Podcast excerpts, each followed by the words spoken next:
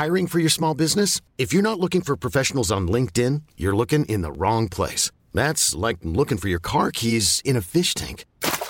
LinkedIn helps you hire professionals you can't find anywhere else, even those who aren't actively searching for a new job but might be open to the perfect role. In a given month, over 70% of LinkedIn users don't even visit other leading job sites. So start looking in the right place. With LinkedIn, you can hire professionals like a professional. Post your free job on linkedin.com slash achieve today. L'Entertainment Lab by Newton Studio, c'est le podcast 100% Brain Entertainment. Créatifs, responsables de marque, directeurs de plateformes technologiques, Pure Players Entertainment et Communicant 3.0 nous partagent leur point de vue sur l'avenir des marques et du divertissement à l'ère digitale. Ce podcast est animé par Alexis Ferber. Bonjour à tous, je suis ravi d'accueillir Sandra West, productrice et directrice générale de Elephant International. Bonjour Sandra. Bonjour Alexis. On est ravi de t'accueillir pour l'Entertainment Lab, euh, un podcast Merci. qui va être sous le signe de l'entertainment, de la production, des séries.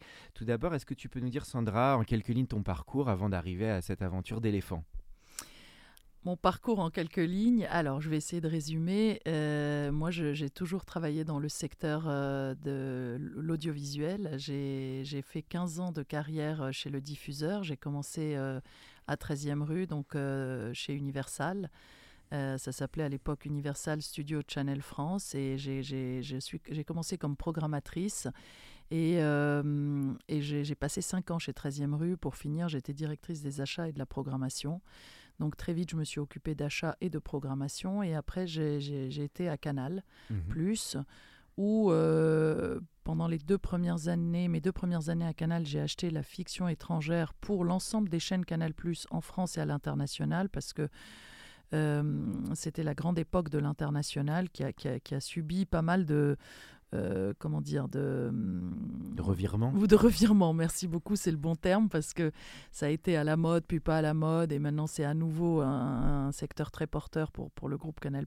Bon, Mhm. bref, en tout cas, à cette époque, euh, l'international était importante. C'était parce- l'époque un peu de Versailles. De quel type de projet? Non, alors là, je parle, quand je parle de l'international, c'était l'expansion des chaînes Canal+, à l'international. Et moi, je suis arrivée en 2002 dans le groupe Canal. Ah, Il y a Overseas et tout ça, l'Afrique. Oh, Alors, euh, euh, c'était encore autre chose parce que je, je voilà, je vais y, revenir à Overseas, je vais vous Mhm. raconter. Non, non, là c'était quand je dis Canal euh, il y avait toute l'aventure de l'international, c'est-à-dire qu'il y avait Canal Italie, Espagne, Pologne, il y avait toute une volonté de développer Mhm. euh, des, des, des chaînes euh, qui ressemblaient à Canal en France, euh, en Europe.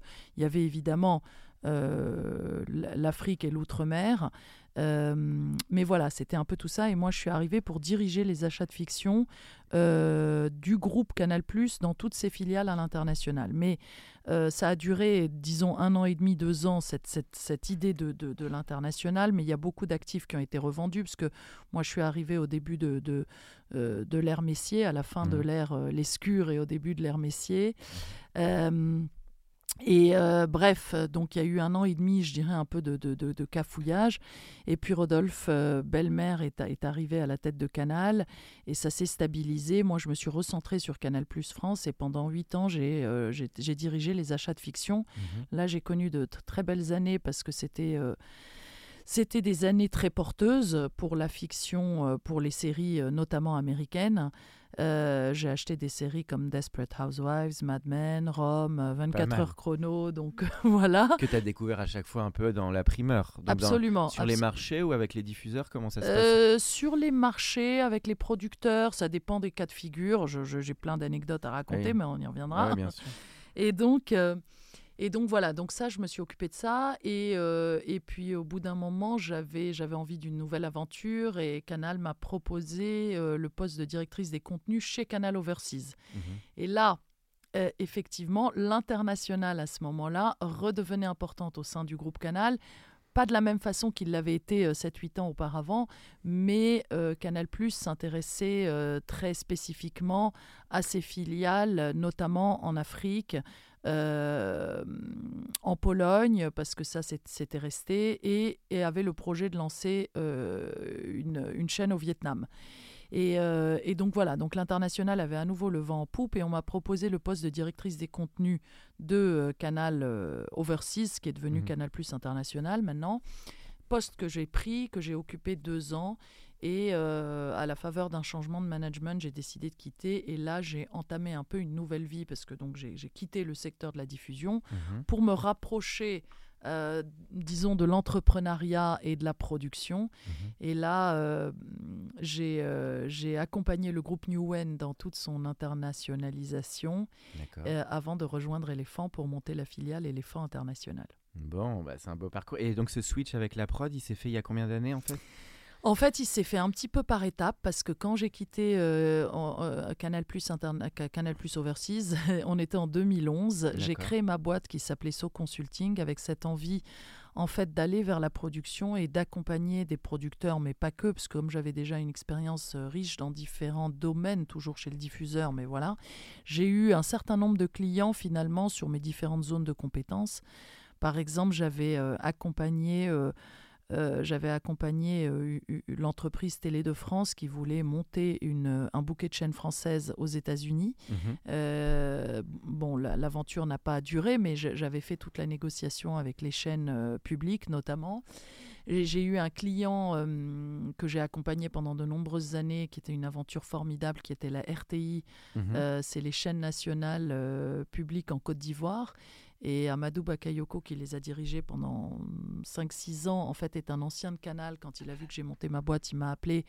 Et en fait, euh, j'ai, euh, j'ai- je les ai accompagnés, euh, j'ai accompagné cette chaîne dans toute sa, sa refonte de grille, euh, sa stratégie de fiction, euh, euh, de fiction euh, africaine, mais disons avec des standards un peu plus proches de ce qu'on fait en Occident. Mhm. Euh, voilà, et, et- et Ok. très très vite, très tôt, en 2013, Newen m'a appelé Mhm. et euh, je, je les ai accompagnés avec un contrat exclusif euh, pendant deux ans avant en fait de les rejoindre complètement en tant que de les rejoindre en tant que directrice des copros. Super. Alors justement, on arrive à Éléphant International, donc qui est ton nouveau projet euh, depuis quelques temps. Bah, Est-ce que tu peux nous parler bah, de... Alors Éléphant, évidemment, on connaît cette société de production qui est vraiment de référence en France, euh, montée par Emmanuel Chin et Thierry Bizot. Alors comment justement, quel est un petit peu ton, ton angle sur l'Éléphant International? Alors, euh, là aussi, j'ai une petite histoire à raconter. Euh, je ne sais pas, peut-être peut-être deux mots sur effectivement Éléphant, le groupe. Mm. Tu l'as rappelé, euh, ça a été créé par Emmanuel Chin et Thierry Bizot il y a une vingtaine d'années. En fait, euh, Emmanuel et Thierry, ils ont quitté euh, M6 à cette époque pour créer cette société de production. Ensemble, c'était des, co- des collègues, entre guillemets, à M6, mais des amis aussi de longue date. Ils ont créé Éléphant, ils ont commencé avec l'émission 7 à 8, qui existe encore et qui fait de très bonnes audiences. Et puis petit à petit, ils ont associé des managers pour venir créer des euh, branches. Mhm. Euh, donc il y a eu euh, le brand content qui s'appelle Elephant at Work avec Mhm. Hervé Duverne, que tu connais. Et puis la fiction avec Guillaume Re- Renouille, très vite rejoint par Gaël Chollet, Elephant Story. Euh, les documentaires avec Gaël Leblanc, euh, Mhm. voilà. Logique de label un peu interne qu'ils ont Exactement. mis, mis en place. Exactement. Mm. Et euh, à la fiction, je vais, je vais m'arrêter un peu là-dessus. à la fiction, Guillaume Renouille et Gaël Chollet, donc on, on- on, euh, créé cette filiale il y a maintenant 16 ans, je pense à peu près. Et, euh, la série phare qui les a propulsés, c'était Fait pas ci, fait pas ça, qui a Mhm. duré 9 ans sur France 2. Puis après, très vite, ils ont enchaîné avec euh, de nombreux autres succès. Working Girl sur Canal, pour rester dans la comédie, mais pas que. Il y a La Stagiaire qui en est à sa neuvième saison sur France 3, euh, des thrillers comme Le Tueur du Lac, bon bref, voilà, un certain nombre de choses. Et euh, mon arrivée à moi au sein du groupe Éléphant, elle se fait en fait euh, d'abord via l'Afrique, parce que quand j'avais ma société So Consulting je, je- et que je travaillais, euh, j'avais en- entre autres ce contrat pour la RTI, donc en Côte d'Ivoire. Euh, je fais rencontrer Amadou Bakayoko, qui était le patron des chaînes RTI, à Emmanuel Chin, Mhm. parce que euh, RTI voulait lancer une émission euh, de, de démocratisation de l'économie un peu à la façon de Capital. Mhm.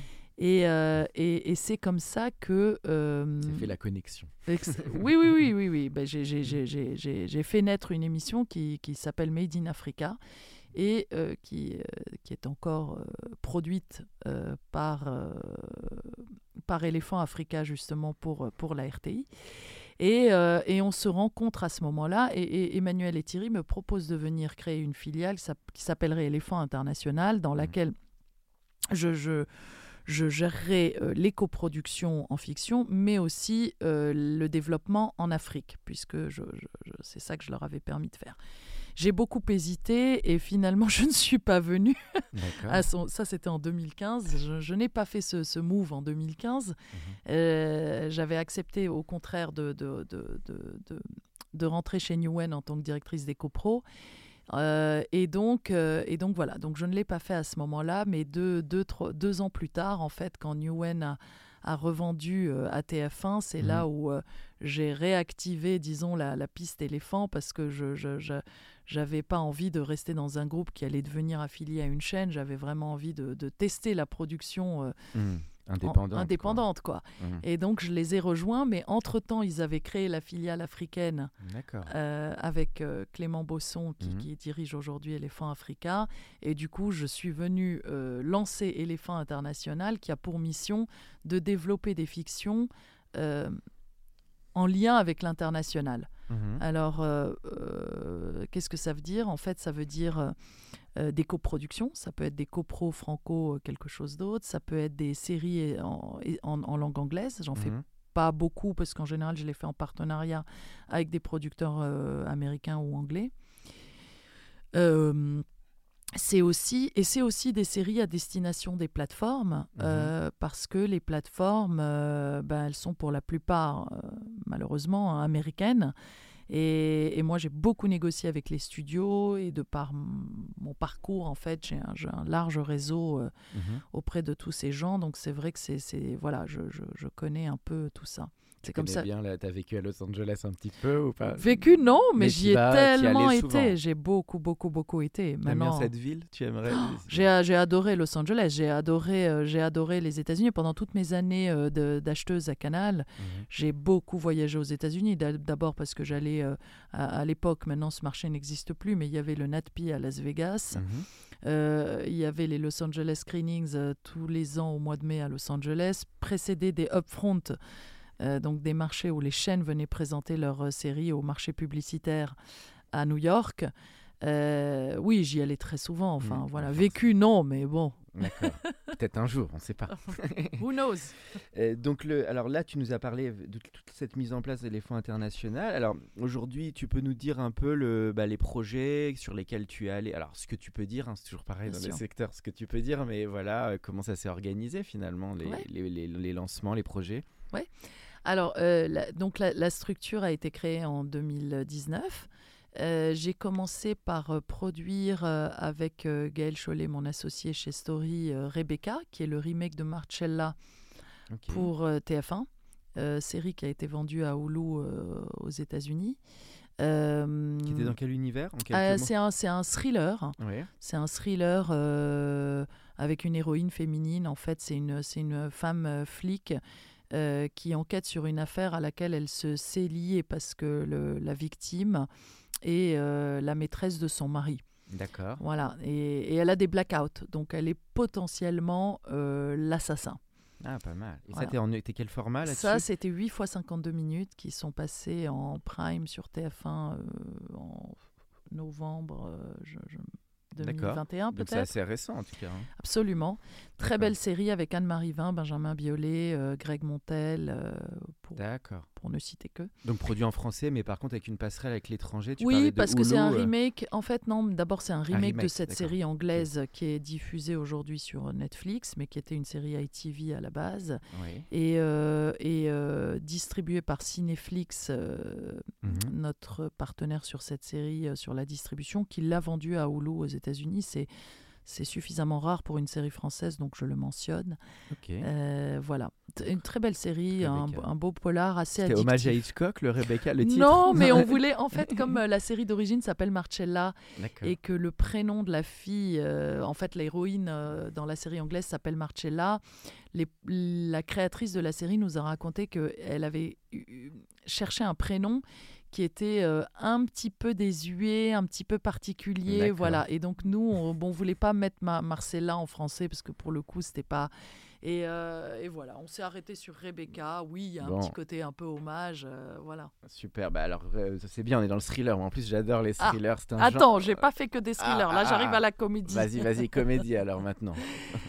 Après, euh, alors j'ai produit euh, Weekend Family, D'accord. la, la saison 1, le spécial Noël qui vient de sortir sur Disney Plus avec Eric Judor, Ok. entre autres, et un cast féminin assez sympa. Euh, Jeanne Bourneau, Anne, Anne-Lise M et Annabelle Lopez. Ok. Euh, et Daphné Côté-Allée, notre héroïne, avec Eric Judor.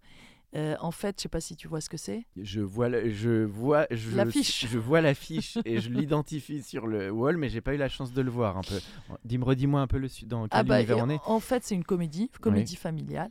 Et c'est l'histoire de Fred, joué par Eric Judor, qui est un, un, un mec qui a trois filles de trois lits différentes, Mhm. différents, pardon, euh, et qui va tomber amoureux d'une jeune québécoise qui arrive à Paris, qui elle fait une thèse en psychologie de l'enfant. Euh, et qui va se retrouver la belle-mère de ses trois filles. Donc, Elle a euh, quel âge? Oh, c'est pas le, le problème, c'est pas tellement l'âge. En fait, le truc, c'est que elle, elle a pas d'enfant Ah. et que et que elle fait une thèse en psychologie de l'enfance. Donc en fait. Ah oui. elle, elle, se trouve plongée dans cette euh, famille et elle va devoir euh, quelque part gérer des problématiques de d'éducation euh, et, c'est et toute cette ouais ouais Euh, et c'est toute cette euh, différence entre la théorie et la pratique et voilà puis c'est une comédie. Et combien, là, t'as combien d'épisodes là-dessus? 8 sur la première saison, un spécial Noël de 45 minutes et la saison 2 qui va sortir au printemps prochain, donc euh, en, en avril euh, sur, sur Disney ⁇ euh, saison 2 qui, où on a beaucoup de guests. Euh, donc, euh, donc beaucoup de surprises, euh, beaucoup de surprises. Et là-dessus, t'es en autonome ou t'as aussi euh, Gaël et non, non, non, là je suis totalement. t'es en euh, prod, ça, c'est un projet que tu as développé euh, Ouais. et, et Ouais, t'as ouais. embar- et c'est toi donc qui as embarqué Disney Plus à la jeunesse du absolument, projet. absolument. Ils avaient besoin de quel type d'éléments pour faire un peu les coulisses sans tout dévoiler bien sûr, mais quel type d'éléments ils avaient besoin pour te donner leur accord euh, sur la diffusion? Alors, écoute, ce projet, en fait, euh, il, cherchait, quand, quand j'ai abordé Disney, Disney Plus n'était même pas lancé. Donc, à Mm. l'époque, j'avais abordé les gens qui s'occupaient des chaînes en Europe et ils cherchaient des séries familiales, des projets familiaux pour, euh, pour nourrir leur chaîne européenne. Euh, et c'est pas facile de trouver des concepts hein, en fait euh, des concepts sympas, contemporains, qui peuvent Mhm. voyager, qui sont universels, quoi. Mhm.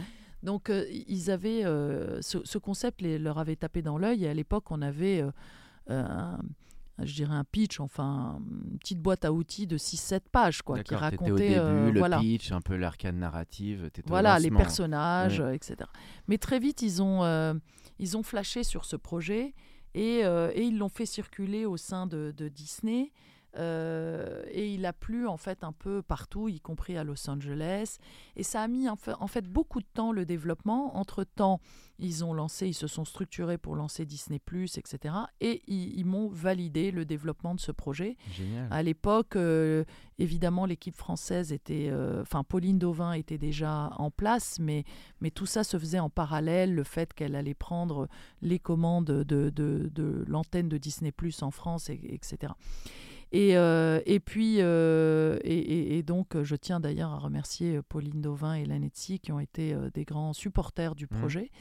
Et euh, Parce qu'il en faut hein, pour les auditeurs savoir que dans, chez les chaînes, bah, il faut un moment quelques alliés qui y croient vraiment absolument. et qui font se défoncer parce qu'il faut convaincre du monde autour. C'est ça qu'il faut Absolument, voir. absolument, Mm. parce que parce que c'est les streamers comme on les appelle, donc euh, toutes ces plateformes, euh, c'est des, grosses entreprises. Euh, La France et l'Europe, ce, ce n'est qu'une filiale pour, le, pour les quartiers généraux qui sont à Los Angeles. Et, euh, et effectivement, il faut faire la promotion au sein Mm. du groupe d'un projet. quoi. Il faut le défendre tout le temps, tout le temps, Mhm. tout le temps. Donc Mhm. les, les circuits de décision sont plus longs, plus complexes que, que quand on fait un projet avec euh, une chaîne française, euh, voilà, dont on connaît euh, les patrons, les décisionnaires, voilà. Donc, donc ce projet a été défendu, apprécié. On a fini par avoir le green light et on l'a développé et, euh, et produit une saison 1 qui a eu, euh, qui a eu du succès sur Disney+. Euh, beaucoup de succès. Ah, bravo, en tout cas. hein, euh, félicitations pour te- tous tes lancements. Et le- les, entre le moment où tu as eu le go de, de Pauline et Hélène et le, les, ton, la finalisation de ton dev, c'était combien de temps Le travail, tu de ping-pong euh, avec la chaîne, c'était quoi, quelques mois ou... Non, écoute, alors, c'est une longue histoire parce qu'en fait, le, le, entre le moment où il y avait ce, ce, premier pitch et le go pour commencer le développement, il s'est écoulé peut-être, mais c'était un peu exceptionnel hein, parce mmh. que c'était une période, en fait, un peu dans, la, dans les coulisses, c'était le moment où Disney Plus se, se, se préparait, mmh. mais n'était pas encore lancé. Euh, donc il s'est écoulé peut-être, euh, je, sais, je dirais, euh, je sais pas, 9, à, 9 à 12 mois sur cette première étape. Et après, une fois qu'on a eu le, le, le, green light, il s'est écoulé à nouveau, je dirais, bien un an euh, oui, un an pour, pour écrire la série et la tourner. Donc ça a été finalement une des cycles longs. C'est des cycles très longs. Et ça au début, c'est vraiment les efforts sont vraiment concentrés au début sur la saison 1. Donc tu as les premiers épisodes et la saison 1, c'est ça qui structure vraiment le dev du, du, bah, lancement. En fait, si tu veux, c'est en plusieurs étapes. Euh, une fois qu'on avait été validé, euh, on nous a demandé d'écrire un pilote et des mhm. arches et de, de proposer des éléments, comment dire, des une espèce de mood board, comme on dirait, plus un mood board, c'est-à-dire en plus du pilote, des synopsis des épisodes, un peu de proposer qu'est-ce que pourrait être le décor, qui est, quel pourrait être le casting, quel type de réal on voit. Un mood, Voilà, un mood, et c'est là-dessus que euh, c'est là-dessus qu'on a été greenlighté. Et, là, et à partir de ce moment-là, on a écrit les sept autres épisodes, puisqu'on avait déjà un pilote décrit sur la base de ce qu'on avait fait valider les synopsis.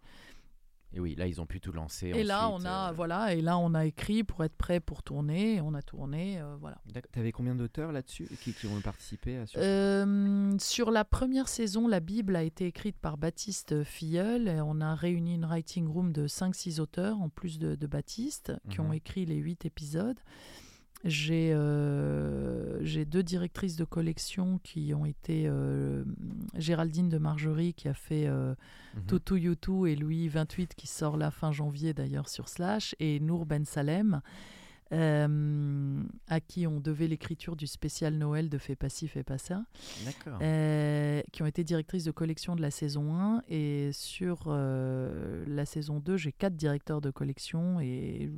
Bon, bah, voilà. c'est bien. Et donc, tu as d'autres projets? Alors, en quelques... là, ça représente un peu les, les grands des projets ou tu en as un autre qui se... Non, j'ai un autre gros projet qui est en cours, dont je, peux te, je, peux te, je peux te dire. je, je, je suis en train de travailler, j'espère tourner euh, assez, euh, enfin bientôt là, euh, d'ici l'été.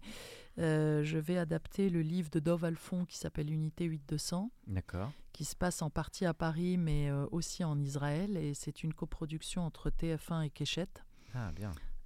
oui, c'est assez inédit et je suis très fier de ce projet qui est un très beau projet parce que c'est de l'espionnage. Enfin, mmh. c'est de disons que c'est de l'action, euh, action policier, espionnage. Voilà. D'accord. Euh, avec un, avec euh, beaucoup d'attention donnée aux personnages. Et c'est n'est pas de l'espionnage classique au sens où les espions sont très sérieux, se prennent mhm. très au sérieux, parce que voilà, c'est des espions qu'on voit aussi, euh, on voit toute leur humanité, on, voit, on les voit vivre euh, une vie tout à fait normale, quoi, finalement, et parfois se planter d'ailleurs. Mhm. T'as aimé Fauda, j'imagine Ah, j'ai adoré Fauda. Qui pour moi une des meilleures séries que j'ai vues, et j'ai trouvé, bah, moi, ce qui m'a marqué dans cette série, c'est l'humanité, c'est l'identification des personnages, où vraiment on était des deux côtés à chaque fois moi, c'est une des séries qui m'a le plus marqué euh, ces dernières années. Hein. Bah, oui, oui, mais moi aussi, moi j'ai adoré, j'ai adoré. Et justement, euh, mm. cette, cette, série euh, mm.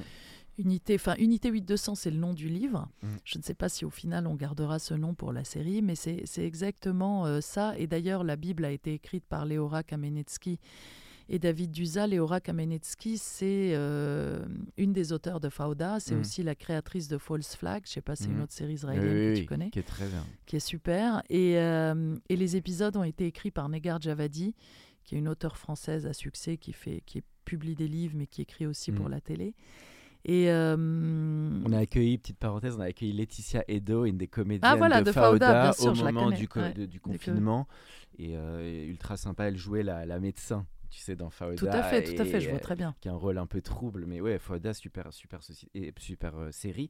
Et c'est vrai qu'Israël est aussi en pointe, hein, toi qui es à l'international, que tu parles de Keshet, il y a Yes Group, il y, a, quelques boîtes de prod qui envoient, qui sont très forts hein, là-bas. Absolument, ils sont... Bah, ils sont très forts. En fait, euh, beaucoup de séries internationales, euh, qui, enfin des séries qui sont devenues américaines et puis après qui ont été déclinées dans de nombreux pays, sont à l'origine israélienne. C'est le cas de C'est le cas de Atoufim qui a Mm. donné Homeland. C'est le cas de. En analyse, c'était pas israélien aussi? En analyse, Si, si, absolument, qui s'appelait euh, Bitty Pool et qui a donné, euh, qui a donné, je sais plus le nom, In Treatment en anglais. Oui, et avec en thérapie. Gabriel Byrne. Avec euh, exactement Gabriel Byrne et qui a donné en thérapie en France. Mm. Euh, Qu'est-ce que j'oublie Enfin, euh, Non, ouais, c'est pas déjà mal des, déjà. des- donc déjà, bah, bravo déjà euh, de tout ce que tu as fait en tout ça en 2-3 ans quand même. hein. Euh, en- En- Depuis 2019. Ouais, donc ouais. franchement félicitations quand on sait le, le- le- bah, le- la montagne que c'est d'embarquer les projets, hein, puisqu'on avait aussi C'est dur. on avait eu le producteur de 10% qui est venu, il nous a raconté aussi à quel point c'était le parcours du combattant. Qui, euh, On a eu Harold Valentin Harold. et qui racontait qu'au début, bah, Dominique Besnard aussi, c'était un sacré chemin de croix avant Bien de- de- d'embarquer les, les diffuseurs. Et euh, donc voilà, et, donc ça c'est une super histoire. Alors pour, pour- basculer dans ce podcast, côté scénario, Sandra, euh, tu as commencé à en parler, le travail avec tes auteurs. euh, bon, tu as l'air d'être une sacrée fan de séries. D'ailleurs, tu as toujours été fan de l'univers des séries, toi, en tant que spectatrice, ou comment ça s'est aussi d'un point de vue plus euh, personnel, je dirais? Écoute, c'est marrant parce que j'ai vraiment vécu une, une évolution. D'abord, quand j'étais jeune, moi j'ai vécu à l'étranger et euh, je, je vivais en Égypte, euh, pour, pour être très précise, euh, dans ma jeunesse. Et je j'avais pas la télé française et par contre, je regardais beaucoup de séries américaines. Donc j'ai été bercée par, euh, je sais pas, l'incroyable Hulk, Super Jamie, euh, enfin voilà, des séries comme ça américaines, toute, toute ma jeunesse. Et puis, et puis après, quand j'ai commencé à travailler dans ce milieu, disons que j'ai toujours beaucoup regardé des séries étrangères, assez peu de séries françaises pour être Mhm. honnête. Euh, et c'est depuis quelques années, notamment depuis que je suis venue à la production, que je me mets à regarder énormément de séries françaises. Donc euh, maintenant, je ne, je ne rate rien, je suis incollable. Et t'es très éclectique et très tourné. Voilà, t'aimes tout type de séries et pas mal l'étrangère que t'as vu Oui, beaucoup. alors, alors bon, enfin, je, je suis très éclectique, oui. Euh, après, moi, j'aime, à titre personnel, j'aime les séries, j'aime, beaucoup les thrillers, pour Mhm. être franche. J'aime les séries historiques, j'aime les séries qui racontent aussi quelque chose. Euh, T'as aimé The Fall? Alors là, t'as dû le voir, j'imagine. Oui, oui, j'ai aimé The Fall, mais, mais pas, pas, de- pas c'est pas une plus de- que ça. C'est pas une non. de tes tops. Non. Après, ce que je fais, c'est que je regarde beaucoup de séries. Je regarde un ou deux épisodes de toute façon pour, pour Mm. connaître. Et si vraiment, à Ah. titre perso, ça me plaît, là, j'embarque mon mari et je les regarde toute la Tu saison. Parce que c'est ça le test des séries, vraiment. C'est que parce qu'aujourd'hui, Ouais. après on va aller un peu plus sur la fabrication, mais c'est vrai qu'aujourd'hui le test, c'est qu'il y a quand même un, un nombre de choix qui est incalculable. Que déjà le fait de choisir devient euh, de plus en plus difficile, je trouve. Et, après, comme tu dis, soit on rentre, on se dit allez on y va. Mais donc et puis toi qui es dans le métier en plus, donc ce truc du début, il est ultra important. Le hook des un ou deux premiers de rentrer dedans. Je sais pas si tu peux Ce que, disent ce- les, ce que disent les plateformes, c'est Mm. que les gens prennent la décision de regarder une sé- série à- au deuxième épisode. En fait, le premier épisode, euh, souvent on regarde euh, pour voir un peu l'univers, euh, Mhm. euh, etc. Et puis on regarde le deuxième, et c'est à la fin du deuxième qu'on reste ou qu'on quitte. D'accord. Et pas forcément à la fin du pilote, contrairement à ce qu'on pourrait croire. C'est un euh, peu comme voilà. le deuxième rendez-vous en amour.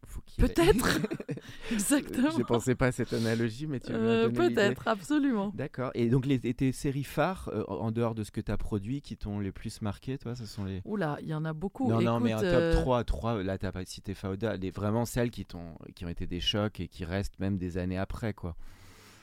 Ouf, attends, c'est di- Ah, difficile ah oui. parce que Oui, entre bah, celles que j'ai achetées et celles que non mais dans, dans récemment pour être pour Mm. parler des séries récentes parce que franchement il y en aurait des tonnes là récemment euh, moi j'ai adoré euh, j'ai adoré The Crown Ah oui. Euh, vraiment parce que je, je trouvais que c'était une sorte de revue re- revue aussi politique de ces 50 dernières années au-delà de Mm. voilà j'ai euh, et puis c'est une maîtrise en fait c'est ça qui est remarquable chez les anglo-saxons enfin pas tous mais quand oui, elles sont l'excellence du, du- de la prod, quoi. oui, Du- oui, mais oui, l'excellence de la prod, mais je dirais, c'est- c'est-à-dire que euh, on ne bascule pas vers une simple, euh, une simple revue historique. On reste malgré tout centré sur la question centrale, justement, qui est en gros euh, parce que parce que The Crown, ça raconte en fait.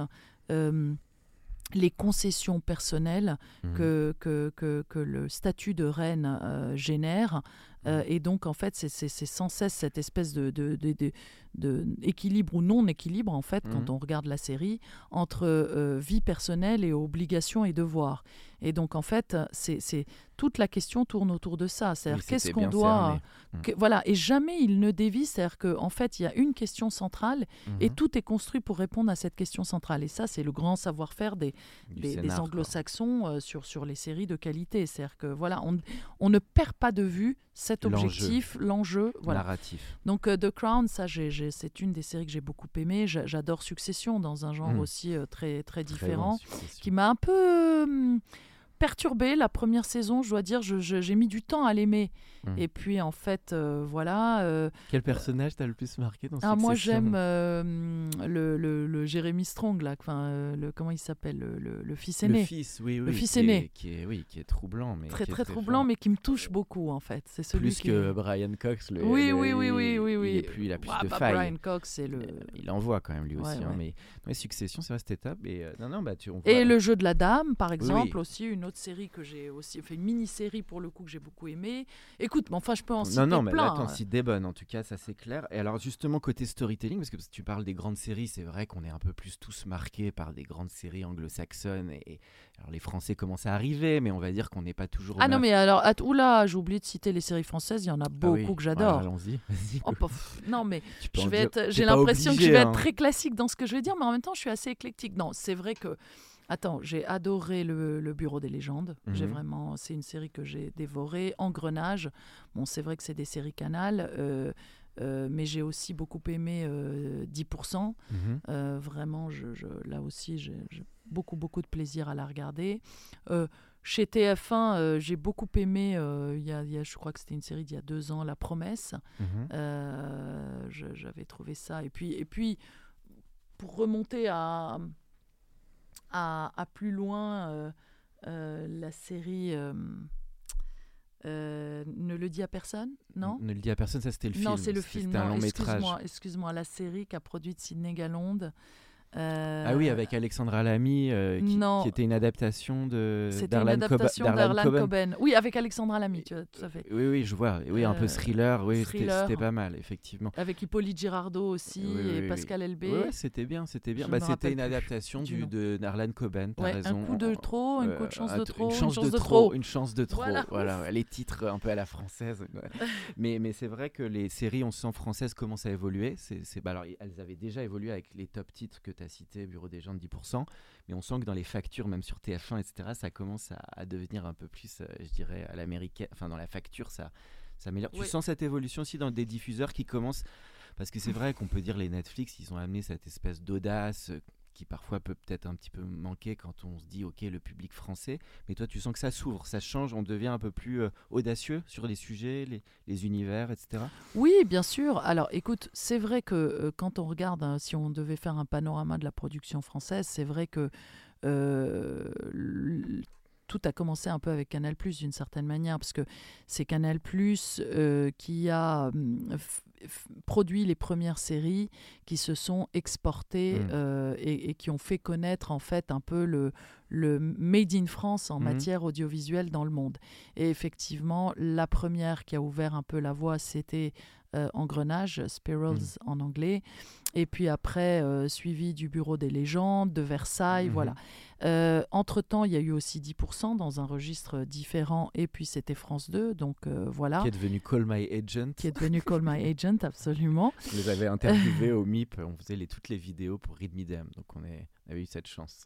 Bah oui, parce que ça pouvait pas s'appeler 10%, parce que 10%, euh, il y a qu'en France, en fait, Mm. ou enfin, non, il n'y a pas qu'en France, mais en tout cas, c'est pas dans tous les pays la même CIA chose. aux États-Unis, c'est plus. Non, euh, c'est différent. Les, les systèmes sont différents euh, dans, dans, dans les pays. Il y a des pays où on, est, où, euh, on négocie euh, avec l'agent euh, la rémunération du, du talent et c'est le talent qui rémunère son agent.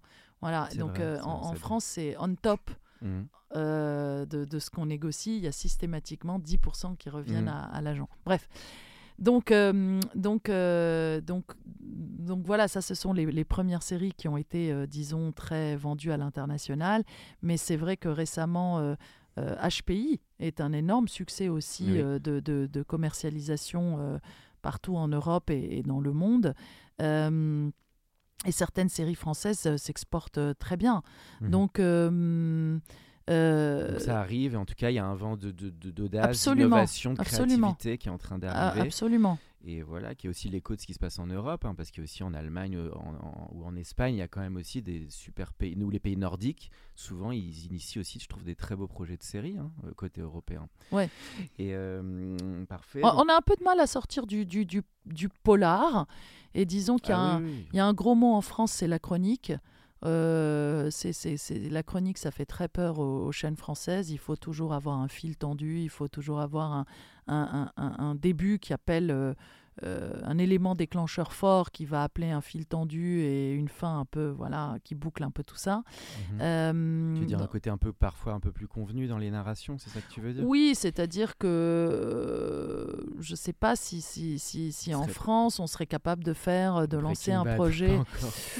Oui, Breaking Bad, oui, je suis d'accord. euh, transparente, euh, tu vois, des séries comme ça qui, qui, qui peuvent s'apparenter un petit peu à la chronique. hein. Mm. Euh, même euh, Normal People, enfin, tu vois, il y a quand même de très très beaux exemples.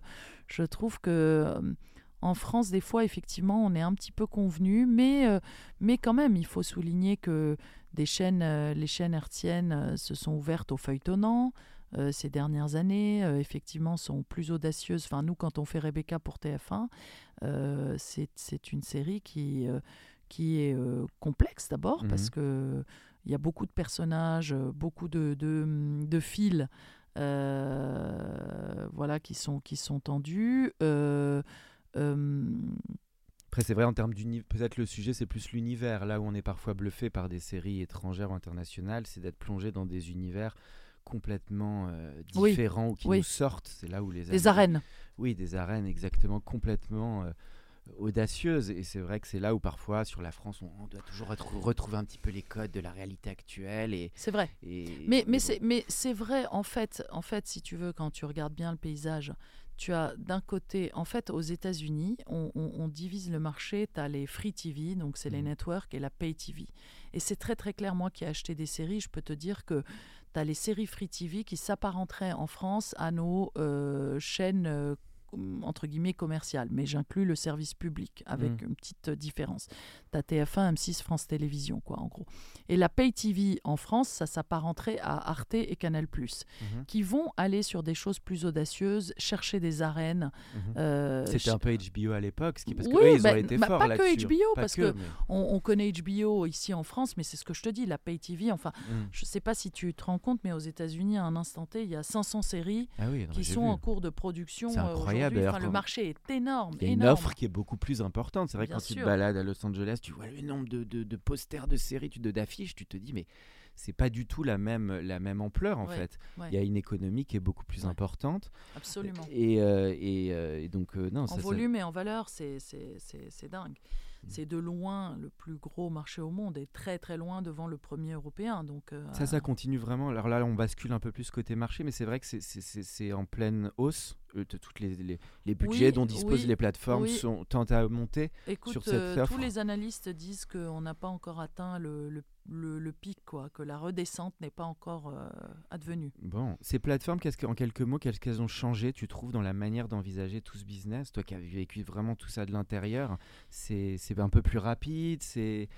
Oui, Parce alors que- les plateformes, ce qu'elles ont changé fondamentalement, parce que certaines se sont cherchées et se Mm. cherchent encore en termes de, de ligne éditoriale, ce qu'elles ont changé, c'est, en tout cas, euh, elles, elles, elles ont une démarche, je dirais, plus volontariste, c'est-à-dire que quand elles choisissent un projet, euh, elles veulent que ce projet soit mis à l'antenne, enfin à Mhm. l'antenne, soit lancé sur la plateforme à telle date. Et donc, en fait, toute l'écriture et la production doivent s'organiser en rétro-planning, si tu veux, par rapport à leur date souhaitée de lancement. Là où en France, on avait peut-être tendance à fonctionner un peu au long cours, Mhm. et que quand on commençait un développement, on écrivait, ça pouvait prendre des, des plombes, euh, tu, Tu veux dire qu'il y a plus la culture du pilote et du, de frapper Oui. très fort à l'épisode Non, 1 non, non, non, non, non, non, c'est pas ça ce que je dis. Oui, il y a Mm. cette culture aussi. Non, là, ce que je dis, c'est qu'il y a cette, il y a, il y a cette culture de, on regarde où on veut arriver et on s'organise en fonction, et pas cette, cette culture de, on commence à écrire et on verra bien où on est, où ça nous mène en termes de timing, etc. Donc y a- il y a- On il y a- prévoit beaucoup, quoi. On, planifie, on Ouais. planifie. Et donc, ça met un peu la pression sur l'écriture, c'est-à-dire que euh, de là où en France, de là où au début, enfin le, le processus de création, on pouvait revoir mille fois sa copie, jeter à la poubelle, Mhm. réécrire, arrêter des développements. Il y a un côté un peu plus volontariste où on se dit, ok, on a validé un pilote, là on va y aller. Dans un an, il faut qu'on tourne, donc tout doit être écrit. Tu vois ce que je veux dire Donc, donc ça. C'est un peu moins organique parce que peut-être que certaines séries, tu veux dire étrangères, se sont organisées un petit peu en affinage, épisode après épisode. Ils arrivent à être un peu plus agiles. Je sais pas, c'est ce que, Non, c'est ce non, que non, tu veux non, dire. non, non. Ce que je dis, c'est que c'est juste une autre façon d'écrire. C'est que, c'est que d'un côté, si tu adoptes les façons américaines avec, je te dis, tu veux être prêt à telle date, en fait, tu conçois un peu Mhm. ce processus de création un peu plus de façon industrielle.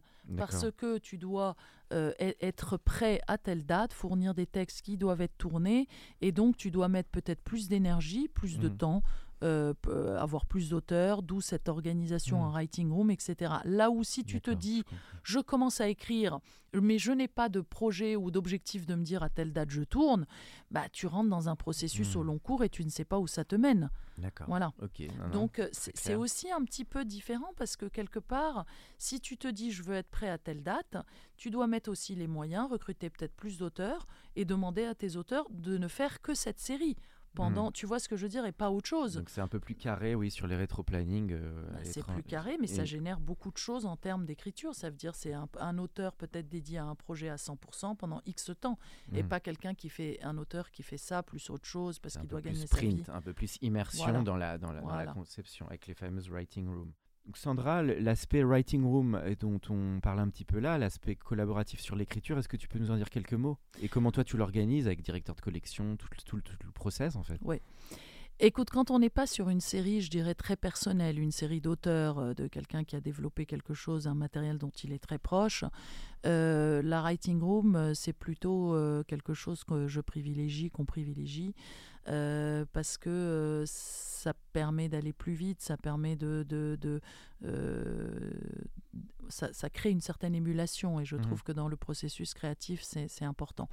Maintenant, il faut, euh, il faut qu'il y ait un, un- en, anglais on dit un showrunner, mais c'est un mot un Oui. peu, enfin qui mérite, ça mérite qu'on s'y penche un petit peu parce que Mhm. euh, c'est c'est particulier le showrunner aux États-Unis. On peut pas calquer cette notion en Europe. Donc nous on dirait plutôt un directeur d'écriture ou un, di- un directeur de collection euh, qui est quelqu'un qui va euh, diriger en fait un peu la writing room, qui a un peu la, la, la, la- Le garant quoi. le garant Mhm. et qui a la vision et de où il faut euh, aller et qui, qui, qui arbitre in fine sur les idées qui sont proposées, qui peut re- réécrire et relire les, Mhm. enfin qui ré- relie et réécrit si besoin et les textes proposés par les auteurs.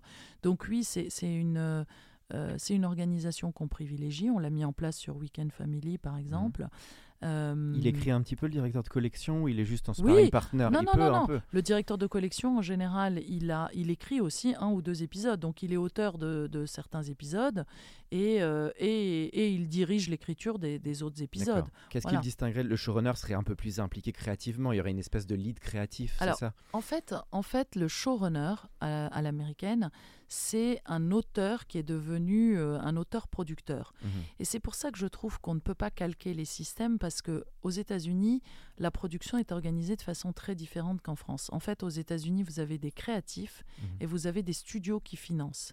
Donc, euh, euh, les créatifs, ce sont ceux qui euh, développent une idée ou amènent une idée. Il y a des- des- une multitude de toutes petites boîtes de production aux États-Unis, mais que- dont on ne voit jamais les noms, Mhm. parce que de toute façon, elles sont entre guillemets absorbées par les studios qui, elles, Mhm. produisent in fine les projets.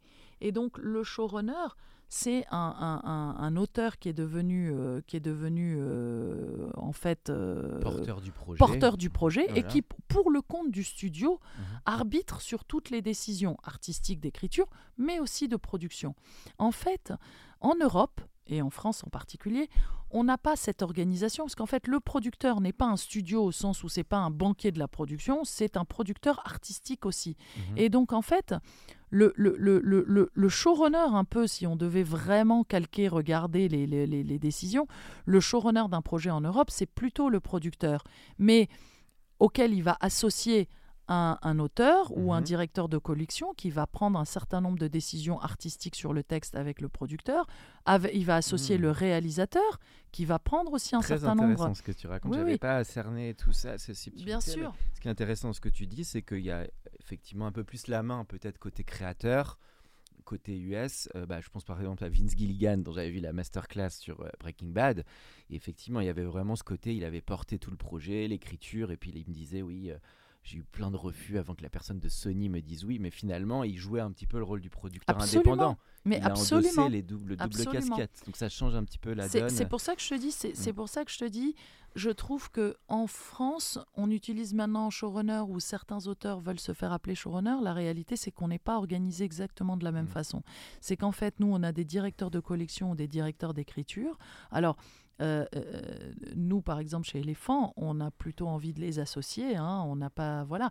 Mais en tout cas, ce que je veux dire, c'est qu'en Europe, on est plus sur un, un- un- une prise de peu, ouais. décision partagée sur la collaborative sur l'artistique entre le producteur qui a un rôle artistique très important, euh, le le- l'auteur ou le, ou le chef auteur ou le directeur de collection, enfin appelons-le comme on veut, et le réalisateur. Voilà. Mhm. C'est en fait c'est un peu cette triptyque là.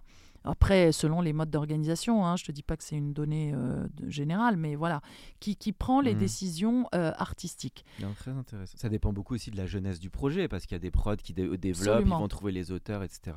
Alors, euh, merci Sandra. En tout cas, c'est passionnant. Pour tous les fans de séries, je pense que là, vous allez vous régaler, parce qu'on a vraiment toutes les, toutes les coulisses de, de ce monde-là.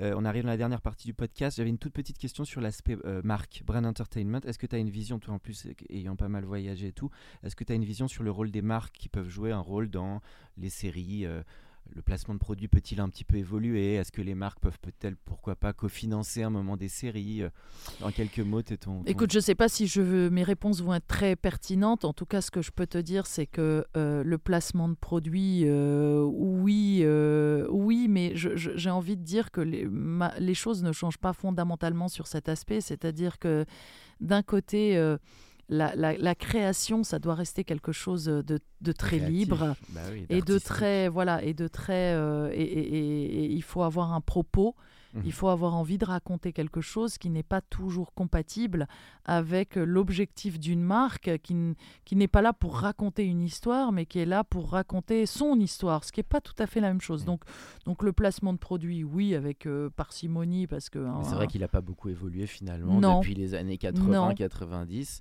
Euh, par contre, peut-être avec le digital, il peut y avoir des nouvelles déclinaisons. Je pense à Netflix qui fait des déclins euh, digitales de ses séries. Tout ça peut Non, évoluer. alors euh, ce qu'on voit, ce qu'on Mm. voit aujourd'hui, c'est que je dirais, on voit plutôt les codes de la fiction, euh, donc une, une narration peut-être un peu sophistiquée, euh, euh, se- se- se- s'exporter, je dirais, vers, vers le documentaire, comme on l'a vu sur les séries documentaires qu'ont lancé Netflix et maintenant il y en a de plus en plus, et sur la publicité. Mhm. C'est-à-dire qu'aujourd'hui, on voit des publicités, notamment que permet le digital, longues, beaucoup plus longues, et qui racontent une histoire. C'est C'est-à-dire qu'en plus de faire la promotion de la marque, ils racontent une histoire. Donc c'est plus ça C'est pour ça moi qui est l'évolution. intéressant, les codes des séries qu'on va retrouver dans des narrations au service des marques. Voilà. Et euh, alors, tu as, cité tes séries préférées. Alors, c'est toute dernière question que je pose aux, invités. Donc, on, on va pas aller sur les séries, mais plutôt peut-être un film ou une, un Ah. roman, une musique. Désolé, c'est encore des questions dures pour Non, des amoureux de création. Non, oui, parce qu'il faut euh, choisir. Oui, bah, faut choisir, c'est difficile, surtout sur un format court. Mais ça peut être un livre, une, une musique, un, un musicien. euh, qui bah, voilà, des choses qui t'ont marqué, des œuvres. Une Écoute, euh, pff, un film que j'ai adoré, qui m'a énormément marqué, c'est Brokeback Mountain. Ah oui, oui. Euh, un livre que j'ai adoré, ça remonte un peu maintenant, mais qui reste un classique d'ailleurs, qui vient d'être réadapté, c'est Les liaisons dangereuses. Ah oui. Euh, de Laclos. voilà, qui n'a écrit qu'un livre, celui-là. le film était avec John Malkovich, qui était pas Et, mal. euh, et, hum, comment elle s'appelle? Michelle Pfeiffer. Oui, exactement. J'ai adoré. Et euh, je sais pas, un musicien, il faut que je réponde aussi. Ouais, euh, musicien ou Ibrahim artiste. Malouf. Ah, Brahim Malouf. parfait. Voilà. Et puis la toute dernière question, c'est le conseil que tu donnerais bah, à un ou une jeune qui se lance dans la production de séries, justement, aujourd'hui, en 2023. ne rien lâcher. Ténacité, volonté. Ténacité. Y croire. euh, y jusqu'au- croire jusqu'au bout, toujours malgré les refus, malgré les difficultés, ne rien lâcher jamais. Oui, par porter les projets, parce que Ouais, c'est le métier de, de producteur. Mm. Merci beaucoup Sandra, c'était un grand plaisir euh, de t'accueillir pour cet épisode euh, de l'Entertainment Lab. Merci, merci beaucoup. Pour ceux qui sont encore avec nous, merci de nous avoir écoutés. Pensez à aller mettre une note au podcast dans la section notes et avis sur Apple Podcast. Cela nous ferait énormément plaisir et nous permettrait de continuer à faire grandir ce podcast consacré au Brain Entertainment. À bientôt pour un nouvel épisode.